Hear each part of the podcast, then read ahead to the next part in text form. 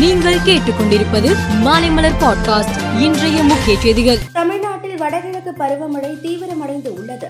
இதனால் வங்கக்கடலில் காற்றழுத்த தாழ்வு பகுதி உருவானது. சென்னை எழிலகத்தில் மாநில பேரிடர் கட்டுப்பாட்டு மையத்தில் முதலமைச்சர் மு ஸ்டாலின் நேற்று ஆய்வு செய்தார். கடலூர் நாகை மயிலாடுதுறை உள்ளிட்ட மாவட்டங்களுக்கு நேரில் ஆய்வு செய்ய அமைச்சர்களுக்கு முதல்வர் ஸ்டாலின் உத்தரவிட்டார். தமிழ்நாட்டின் பல்வேறு மாவட்டங்களில் கனமழை பெய்து வருகிறது.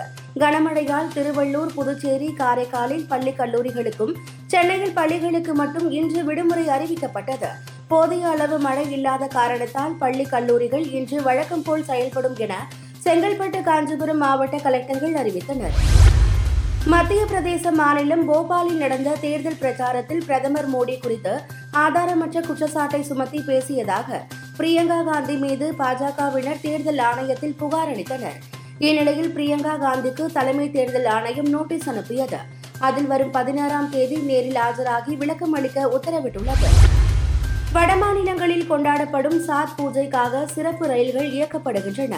பஞ்சாபின் சர்ஹிந்த் ரயில் நிலையத்திலிருந்து பீகாரின் சகர்சா வரை செல்லும் சிறப்பு ரயில்கள் நேற்று திடீரென ரத்து செய்யப்பட்டது. இதில் ஆத்திரமடைந்த பயணிகளில் சிலர் கற்களை எடுத்து ரயில் நிலையம் மீதும் நிறுத்தப்பட்டிருந்த பயணிகள் ரயில்கள் மீதும் வீசியதால் பரபரப்பு ஏற்பட்டது. இலங்கையில் பொருளாதார நெருக்கடி காரணமாக பணவீக்கம் வரலாறு காணாத வகையில் அதிகரித்தது.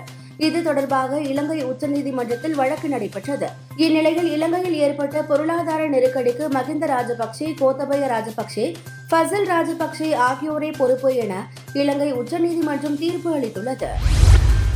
அமெரிக்காவில் பயணம் மேற்கொண்டுள்ள இந்திய வர்த்தக மற்றும் தொழில்துறை மந்திரி பியூஷ் கோயல் கலிபோர்னியாவில் உள்ள டெஸ்லா மின்சார கார் உற்பத்தி ஆலைக்கு சென்று பார்வையிட்டார்.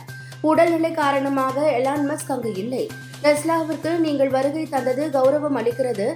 கலிபோர்னியாவிற்கு என்னால் வர முடியாததற்காக மன்னிப்பு கோருகிறேன் என எலான் மஸ்க் பதிவிட்டு உள்ளார்.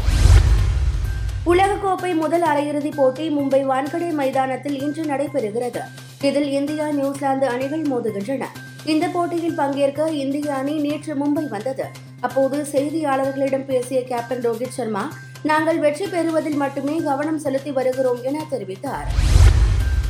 மார்க்சிஸ்ட் கம்யூனிஸ்ட் கட்சியின் மூத்த தலைவர் என். சங்கரையா கடந்த சில நாட்களாக சளி இருமல் காய்ச்சல் காரணமாக அவதிப்பட்டு வந்தார். சென்னை அப்பல்லோ மருத்துவமனையில் சிகிச்சைக்காக அனுமதிக்கப்பட்ட அவருக்கு செயற்கை சுவாசம் பொருத்தி சிகிச்சை அளிக்கப்பட்டது. இந்நிலையில் மருத்துவமனையில் சிகிச்சை பெற்று வந்த சங்கரையா இன்று காலமானார். மேலும் செய்திகளுக்கு மாலை மலர் பாட்காஸ்டை பாருங்கள்.